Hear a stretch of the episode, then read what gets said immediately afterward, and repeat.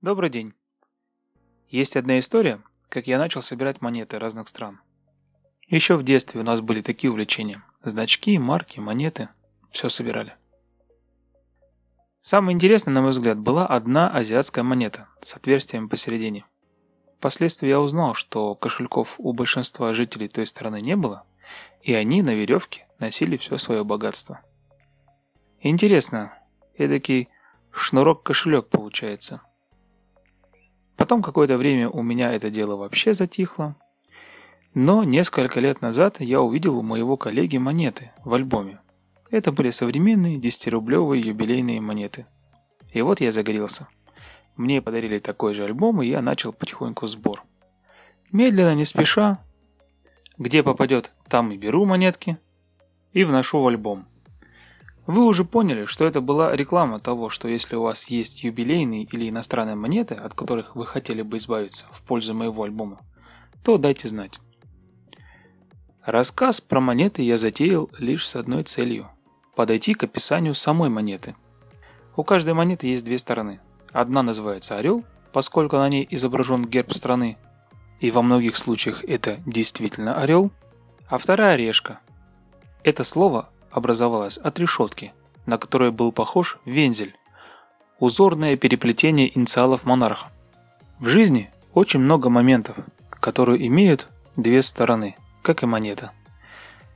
И не всегда эти стороны противоположны. Они могут быть одинаково плохие – или могут быть одинаково хороши. Например, вспомните философскую притчу про буриданова осла, которому предоставлены два одинаково соблазнительных угощения, и он не может рационально сделать выбор и погибает. Или, например, когда надо выбрать между плохим и плохим, и непонятно сразу, к чему впоследствии приведет выбор. Другими словами, мы бы и готовы порой сделать выбор в пользу худшего, но если итог этого выбора действительно будет максимально позитивным. Но не всегда способны на это, так как мы хотим здесь и сейчас получить желаемое или максимально положительное из двух альтернатив.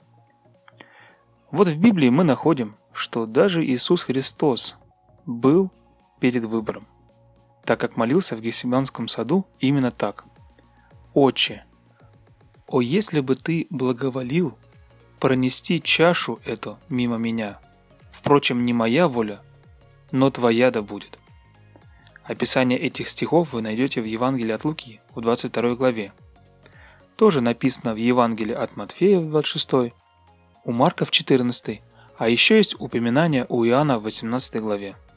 Я думаю, здесь говорится о желании Иисуса не проходить этот путь. Он честно просил Бога пронести мимо него эту чашу. Честность в молитве – это первое, что бросается мне в глаза, читая этот текст. Иисус знает, что на кону жизнь всего человечества, но тем не менее говорит как есть, говорит честно. Основная моя мысль такая, что одной честности недостаточно. Необходима и вторая сторона монеты – повиновение воле Отца. Смотрите, что дальше Иисус сказал. «Не моя воля, но твоя да будет.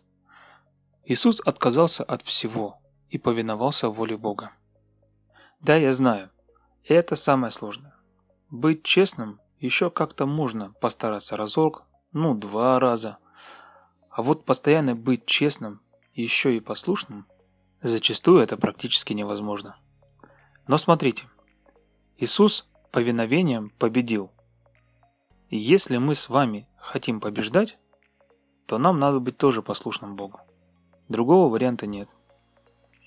Призываю вас говорить Богу честно, как есть. Уверен, что Бог именно этого хочет. В этом есть Его воля. И второе – повиноваться воле Творца.